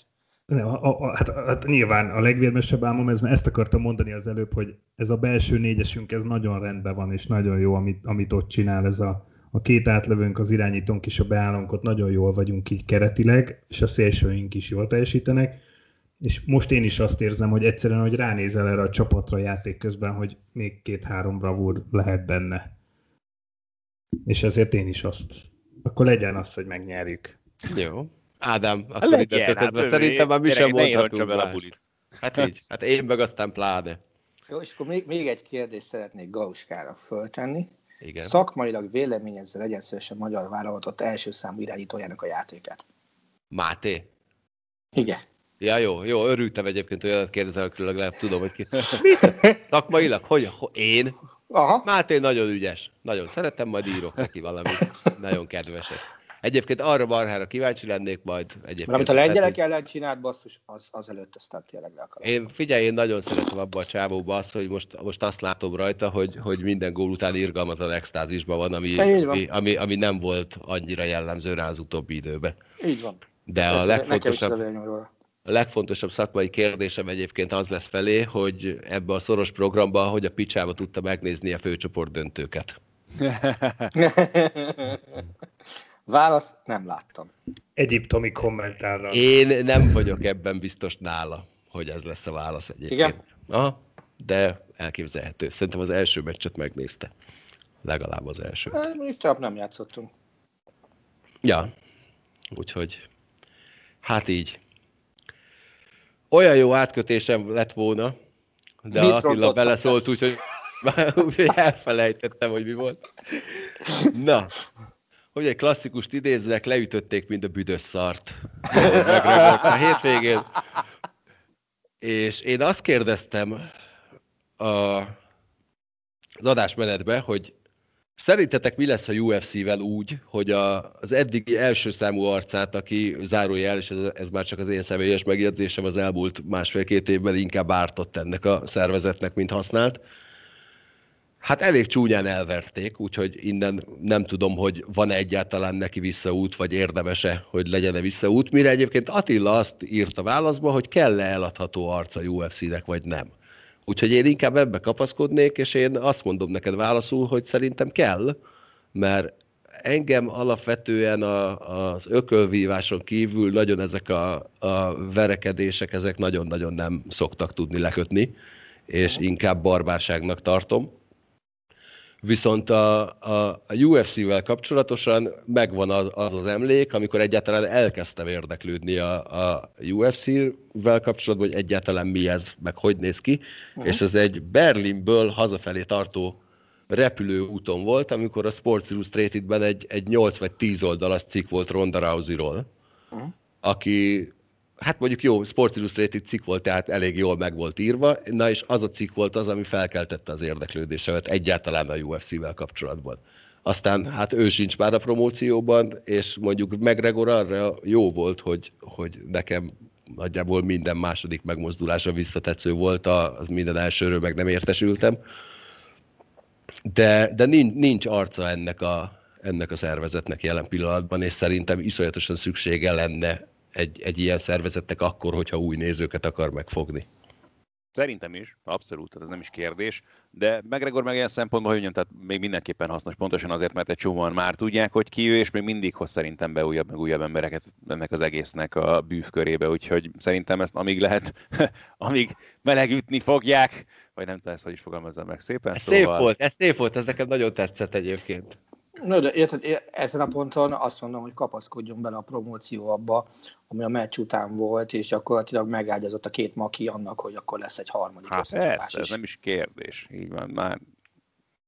Végre egyszer nem úgy ér véget, vagy nem az az utózöngé egy ilyen mérkőzésnek, hogy McGregor azt mondja, hogy én visszavonultam, hanem hogy úba alig várom, hogy akkor ez egy csodás trilógia előtt állunk. Na de várjál, mert a McGregor az nem vereségek után szokott visszavonulni. Igen. Hanem ugye a két meccs között fél évente úgy nagyjából 3-szor. Amikor agyára megy a saját viszkije. Ami nem nehéz. Erről már beszéltünk szerencsére. Ugye? Ugye jó, hogy van viszki tesztelünk. Jaja. Azzal győzte meg. Hát itt. De jó, biztos nem. Én megnéztem ezt a másfél menetet körülbelül, és az jutott eszembe, hogy ez a csávó, ez hogy a picsába boxolt ilyen sokáig Mayweather ellen, és ez az ember akart kiállni Manny Pacquiao-val egy boxmeccsre? Amikor konkrétan most ezt a fickót állóharcba verték meg, ami azért nem rá jellemző. Conor elsősorban üzletember szerintem, és csak másodszorban sportoló, azért ezt már látjuk vele kapcsolatban. Tehát, hogy a Pacquiao lesz, azért akart valaki állni, hogy megmutassa, hogy ő mindenkire jobb úgynos, hanem azért, hogy eltegy a cekhet. Szerintem azért kis szakmai részben is, hogyha belemész. Én szerintem McGregor egyrészt nem tette bele azt a munkamennyiséget az elmúlt időszakban a UFC-ba, amit bele kellett tenni. Másrészt meg előjött belőle egyfajta... járt Moszkvában. Igen, tehát előjött belőle egyfajta kivagyiság is. Akik őt nagyját tették a boxban, azt a stábot cserélte le. Tehát érted, most oké, edzel egy ideig lehet jó boxolókkal sparringolsz, tök jó, meg minden, és utána akkor hirtelen odaviszi edzőpartnernek téged, az állít meg engem. Tehát azért az minőségi különbség. Hát figyelj, én legalább nem ütöm meg. Nekem van boxkesztyűm.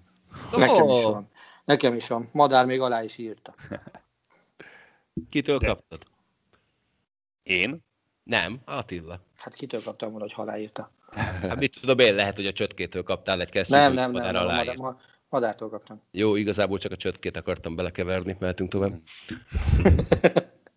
Máté, te azért mégiscsak szakmai ember vagy, tehát szerinted el lehet adni egy promóciót anélkül, hogy nincs egy vezérarcod, akire fel tudsz építeni mindent? Hát most az jutott eszembe, amit az előbb beszéltünk Jordanről, ugye, hogy az NBA-nek ő volt a kirakat arca akkor, amikor az a világban olyan lett, amilyen. Én azt gondolom, hogy azért egy-két embernek jó, ha tudják. Tehát a McGregorban tényleg az a jó, amit most beszéltünk, hogy azok is tudják, akik egyébként azt se tudják feltétlenül, mi ez a UFC, hogy ő van, és hallanak róla.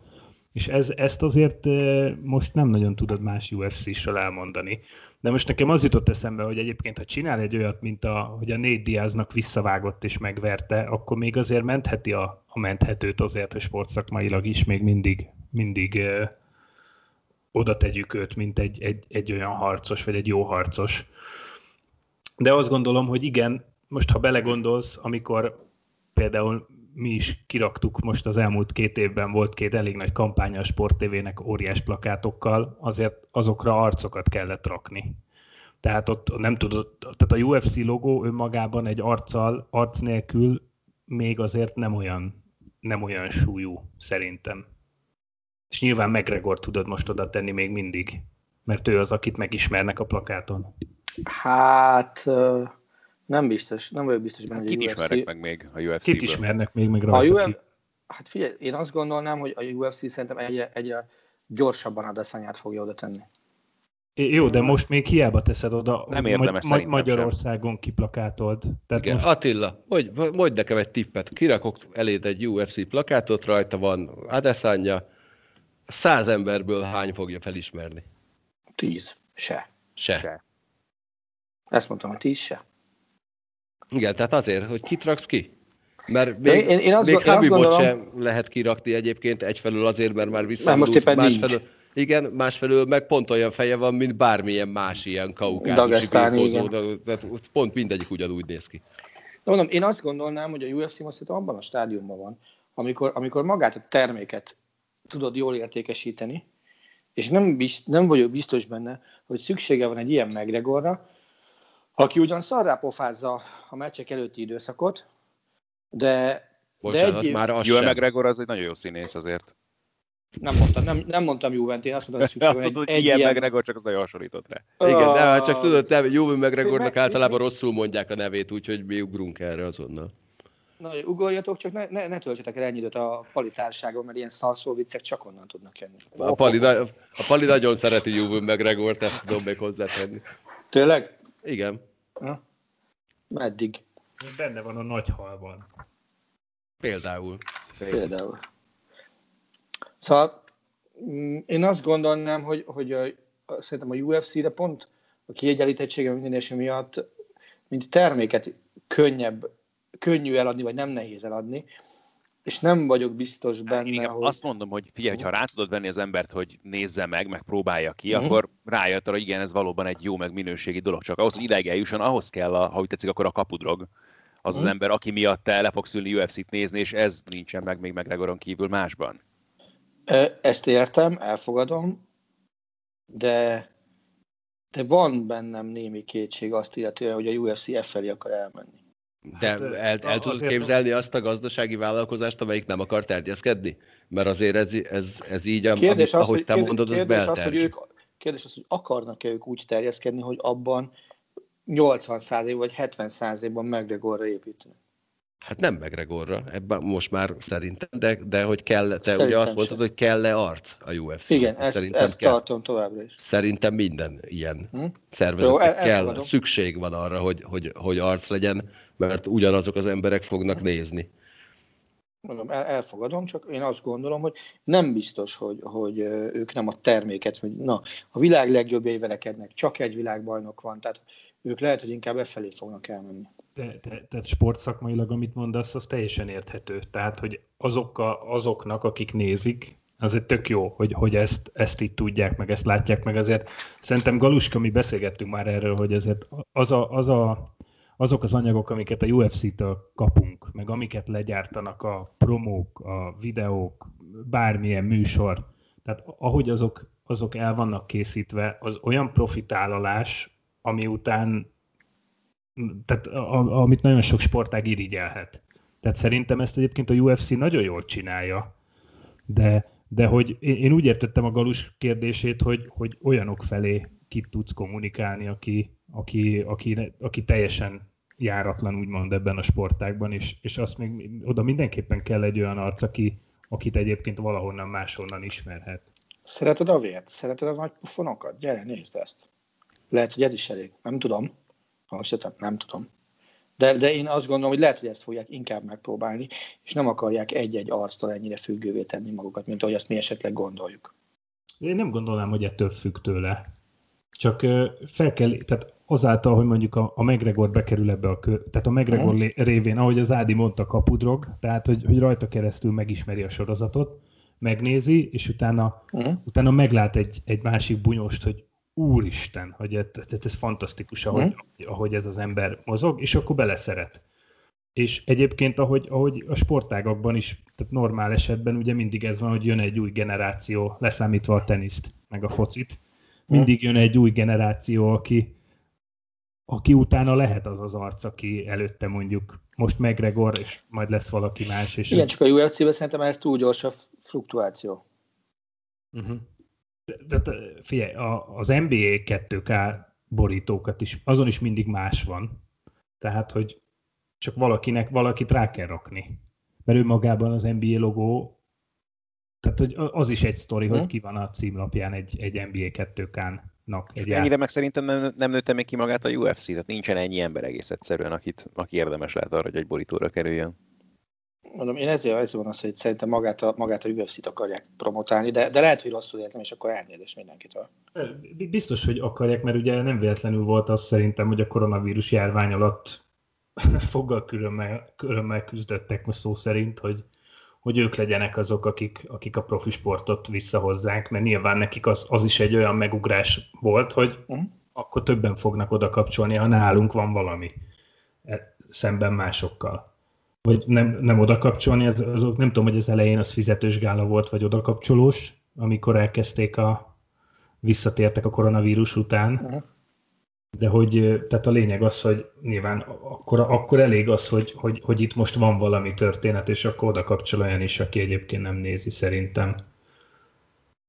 De hát ez régi parájuk egyébként, mert ha megnézed, ilyen régebbi nagybajnokokat volt, ez a Demetrius Johnson, aki ilyen könnyű súlyú volt, és bármikor, miközben őt eldobták, képes volt megfojtani valakit, vagy ott van Amanda Nunes, meg ott van Nurmagomedov is, és mindegyikről azt mondják, hogy jók, de hát, hogy nem elég izgalmasak ők maguk. Tehát ez rendszeresen érkeztek ezek a kritikák, de mindig azt mondták, hogy jó, itt van a McGregor, meg itt volt még Rousey, akiket el lehetett küldeni talkshowkba, akik megjelenhettek újságok címlapján, és jelen pillanatban nincsen ilyen csávó. Tehát azt lehet csinálni, hogy jöjjön be a trashtalkba, folytsa meg a Sanyit, aztán menjen haza. Mennyit fizetné ezért? Hát egyszer már az Eskovács folytogatta. De hát senki ne bántsa Sándort. Így van. Tehát egyébként szerintem nagyon, nagyon fontos az, hogyha terjeszkedni akarsz, már pedig azért egy gazdasági alapokon nyugvó vállalkozásnak terjeszkedésre van szüksége, ha kell, akkor fel kell építened embereket. Hát meg egyébként, ha jobban belegondolsz, pont a UFC az, ami számozott gálák nevekkel. Tehát, hogy ott mindig van mögötte arc vagy név. Tehát ott nem elég az, hogy UFC. Azért gondolom, hogy nekik is fontos, hogy kitermeljenek eladható neveket, meg eladható személyiségeket. No hát így. Azt hiszem, nem mi fogjuk megmenteni a UFC-t. Bár Attila. Beküldünk egy gálára, felépítünk. Jó, hát... Na, Ádám, építs fel, légy szíves, az e-sportos kamion versenysorozatot. Az jó lesz. Nagyon vicces dolog egyébként, mert én utolsó utáni pillanatban kerültem bele ebbe a történetbe. Tehát vasárnap volt az első verseny, és így pénteken írt rám Szújó Zoli, hogy SOS kéne beszélünk, mert valakinek le is kéne közvetíteni ezt. Voltak ennek, tehát nem a magyar fél részéről volt elsősorban az ilyen nagyon rohanósan összehozva meg kialakítva, mert voltak itt azért még érdekes dolgok itt az első verseny alatt a szervezéssel kapcsolatban, de egyébként meg volt két tök jó verseny. Ugye arról van szó, hogy a Kamion Európa-bajnokságban tavaly is rendeztek ugye ilyen virtuális bajnokságot, mint ahogy egyébként rengeteg autós sorozatban a koronavírus ideje alatt. Ott ugye azok a versenyzők versenyeztek, akik egyébként is a Kamion EB mezőnyéhez tartoztak. Nyilván ebben az is benne van, hogy közülük azért jó néhányan vannak, akik mondjuk először ültek egyáltalán szimulátorba, mert azért hát főleg a kamionsportban azért a versenyzők nagyon rutinosak, sokáig pályán tudnak maradni minden tekintetben, viszont ebben az is benne van ugye, hogy a többségük azért nem a legfiatalabb generációhoz tartozik, úgyhogy ezt a sorozatot Norbi megnyerte, viszont most egy olyan sorozatot hoztak létre, amelyben annak a bajnokságnak a legeredményesebb versenyzői vannak ott, illetve jöttek még a spanyol, holland, francia bajnokságból is versenyzők, most szigorúan profi kamion versenyzőkről beszélünk, tehát nem szimulátorosokról, és nekik rendeznek most egy külön bajnokságot így még a szezon előtt, aminek most volt az első fordulója, és hát tényleg olyannyira erősítést jelentenek ezek a versenyzők, hogy például itt az egyik spanyol versenyző, Manuel Álvarez az első futamon erőteljesen szorongatta Lucas Hunt, dobogon zárt végül, aztán a második versenynek egy másik spanyol versenyző meg is nyerte, úgyhogy tényleg erősítést jelentenek, úgy tűnik ezek a versenyzők ennek a bajnokságnak, és két hetente rendeznek majd mindig két futamot, az elsőt pont itt a Hungaroringen rendezték, Norbi meg is nyerte az első versenyt annak rendje és módja szerint, úgyhogy egyértelműen harcban lesz itt a győzelemért, két hetente jön majd nálunk is a Sport TV-n is, ugye meg lehet majd nézni ezeket a versenyeket, újabb két futam, és az lesz a lényeg ennek az egésznek, 4 versenyhétvégét rendeznek első körben, hogy ezzel párhuzamosan zajlik egy amatőröknek szóló bajnokság is, amelynek az első 10 helyezettje egy nagy döntő keretein belül majd összemérheti magát a profi kamion versenyzőkkel, úgyhogy nagyon jó bulinak ígérkezik az egész. Kipróbáltad a szimulátort? Nem, sajnos nem. Egyébként gyakorlatilag ez bárki megteheti, mert egy olyan modról van szó, az azért a Korzett című játékhoz, amit bárki letölthet, és Norbi elmondása szerint is nagyon élethű. Tavaly is ezzel versenyeztek már, és még tovább sikerült csiszolni ennek az egésznek a fizikáján, úgyhogy nagyon, nagyon tényleg élethű. Most, hogy láttál már játszani konzolon, szerinted az első kanyarig mennék el, vagy el se tudnék indulni? Elindulni szerintem még csak-csak, bár mondjuk neked jogsit sincsen. Várjál, nehéz akkor ez. Lejárt, de volt olyan, hogy volt jogsim, csak persze. Hát figyelj, csak aztán utána egy kicsit vezettem, és rájöttem, hogy az egész világnak jobb az, hogyha én biciklivel járok, legfőképpen nekem. Szép. Elindulni még szerintem el tudnál, első néhány kanyar, igen, lehet, hogy azért lennének ott már utána problémák. Nagyon kedves vagy, hogy az első néhány kanyart én figyelj. Pályától is függ szerintem. Tehát igen, meg hát hogyha vannak ilyen rásegítő feature-ök, hogy bekapcsolom és bekanyarodik helyettem, akkor... Na, nagyon várjuk akkor. Ehhez még igen? Egy dolgot tudnék hozzátenni, ezt fogjuk mi közvetíteni, amit Ádi éppen kommentált. Úgyhogy lehet, hogy ő se tud, de mi ezt le fogjuk adni. Már tudsz... úgy is vettük fel egyébként itt tegnap az adásokat is, hogy a vágópontokkal együtt, tehát elméletileg az ugyanaz adásba tud kerülni. Alá se kell mondanunk, de szép. Aha. Nagyon jó. Majd akkor parádé. Na szóval az adásba fog kerülni nálunk, Galuska, úgy készülje. Nagyon várom, igen. Ádámnak dupla teljesítés. és még egy breaking news. Ezt követően legalább egy magyar edzőnek lesz ma állása, és véletlenül egy magyar pályaedzőnek is lett állása. Chelsea kirúgta Lampardot, Tuchelt, bemutatják. A Lampard kirúgás már igen. Aha. Mert itt csak úgy, még én még csak olyan cikket láttam a podcast előtt, official, hogy... Aha, officialként ott van, hogy kirúgták. Tuchel már Londonban van, hogy délután bemutatják. Ha viszi magával a stábot, akkor ugye Löw Zsolt a Chelsea pályaedzője, nem egy rossz karrieri az összességében. És ugye szerintem nagyjából percek kérdése, hogy a Hertha BSC Berlin azt mondja, hogy legalább a szezon végéig Dárdai Pál a vezetőedző. Én gyökerekkel ülök egyébként, meg olyan jó érzés tényleg az egész történet, és itt Palira gondolok elsősorban. Igen, tehát a kikkerem már ott van az a cím, még nincsen odaírva, hogy hivatalosan mehetették, az a cím, hogy Dárdainak kell megmenteni a Herthát, Neuendorffal az oldalán. Ha, jön a kullancs. Aha, ja. Ez jó. Neuendorffról ugye azt kell tudni, hogy ő cekenével játszotta majdnem a teljes pályafutását végig a hátán. De azt mondom, hogy talán még valami igazolványába is bele kellett írni, hogy ezt engedni. Igen, így van. Aha, igen. Ez ott a beceneve neki a kullancs. De hát Galuskát mindez már a hanglejtésből kiindulva nem nagyon érdekli. Hát figyelj, nekifutok harmadszor is az elköszönésnek, úgyhogy de előtte már megkérdezem, hogy Attila, van még valami breaking newsod? Jó, nincs? Nem tudok róla. Sok sikert kívánunk Dárdai Pálnak és Löw Zsoltnak, meg nektek is arra az egy hétre, amíg nem jelentkezik a karanténk, azt jövő héten újra jövünk. Nektek nagyon szépen köszönöm, hogy itt voltatok. Sziasztok! Sziasztok! A műsor a Béton partnere.